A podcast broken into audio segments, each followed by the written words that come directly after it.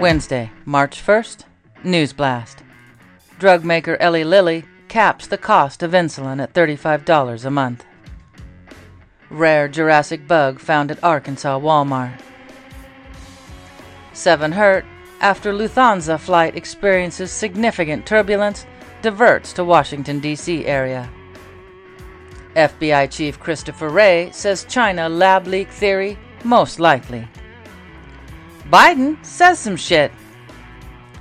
Chicago Police Superintendent David Brown resigns. Man arrested after explosives found in checked baggage at Pennsylvania airport.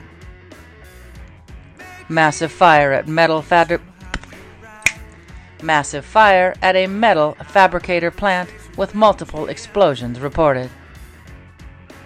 Senate unanimously passed a bill that calls to declassify all U.S. intelligence on the origins of COVID. White House. TikTok is a potential national security risk. Feds expand probe into migrant child labor in slaughterhouses. Senator Dianne Feinstein away from Washington due to health matters. Exodus 24:12 The Lord said to Moses, Come up to me on the mountain and stay here, and I will give you the tablets of stone with the law and the commandments I have written for their instructions. What was the last song you sang?